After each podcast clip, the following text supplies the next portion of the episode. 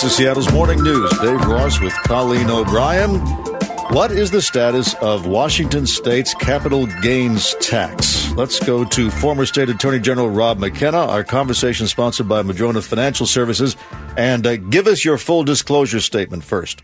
I am one of the lead attorneys representing the plaintiffs who have brought a constitutional challenge to this uh, capital gains tax. We are uh, going to be arguing the case in the Supreme Court on January 26th, having overturned the tax in Superior Court last year.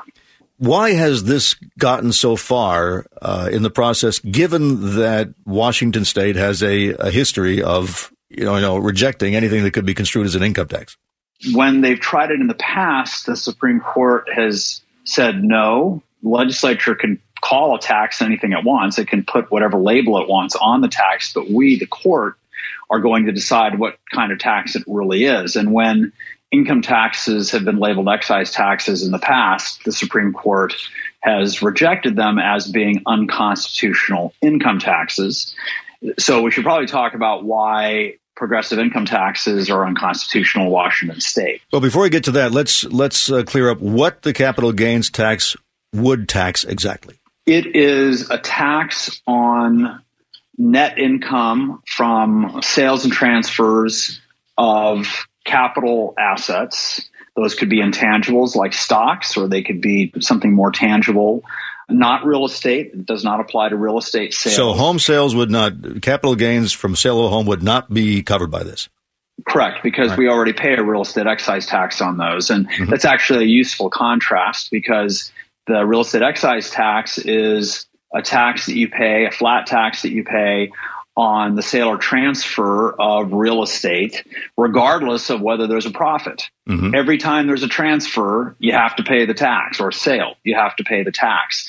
This new tax would only apply if you have net income over the course of the year from your capital gains transactions as reported to the federal government on, wait for it, your federal income tax returns. Right. So there are dozens of references to the, you know, to income taxes in this statute and in the implementing regulations because it's all tied to your federal income tax returns. Are you reporting long-term capital gains to the federal government, to the IRS?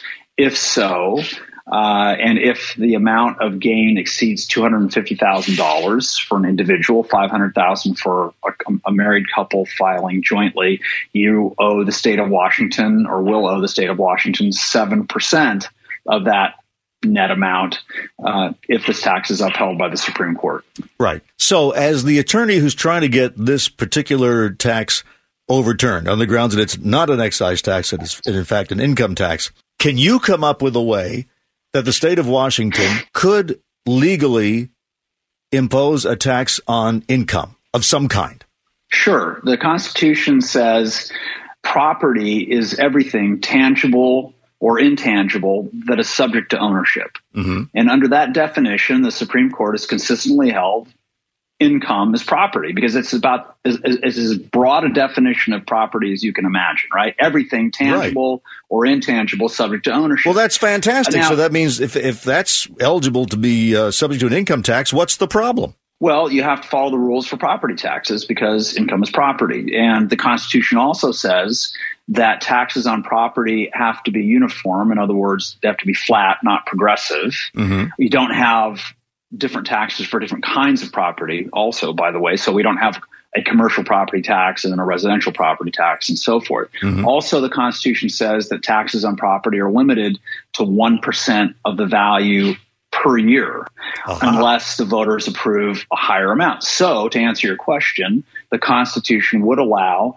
an income tax of up to 1% on all income about every 10 years uh, there's a there's a big effort to get an income tax through one way or another in Washington State. Sometimes it's by ballot measure, and sometimes even by constitutional amendment. Believe it or not, there have been six constitutional amendments over the decades on the ballot that would exempt income from the definition of property in our state constitution. That definition, by the way, that I that I quoted a moment ago, was enacted by a popular vote, by a constitutional amendment approved by the voters. Mm-hmm. To change it, you need another constitutional amendment. That's been tried half a dozen times. Every single time the voters have said no, they voted it down. In addition, there have been four ballot measures that didn't bother with the constitutional amendment, apparently hoping that they would somehow be upheld without amending the Constitution. All four of those initiatives have been overturned. The, the, path forward is is clear. Prior legislatures have recognized it most often. They've they've said if we want a progressive income tax, let's go amend the Constitution. Let's persuade the voters to do that. But ten times in a row, that has been uh, unsuccessful. So this is the third time the legislature has tried a different tactic because it's hard to get something on the ballot as a constitutional amendment. It takes two thirds majorities in the House and in the Senate. So this is the third time they simply passed a bill claiming that they're creating a new excise tax on income, only to have it overturned by the Supreme Court. At least two times it's been overturned, and we hope this is the third time. Former State Attorney General Rob McKenna. Rob, thank you. Thanks, Dave.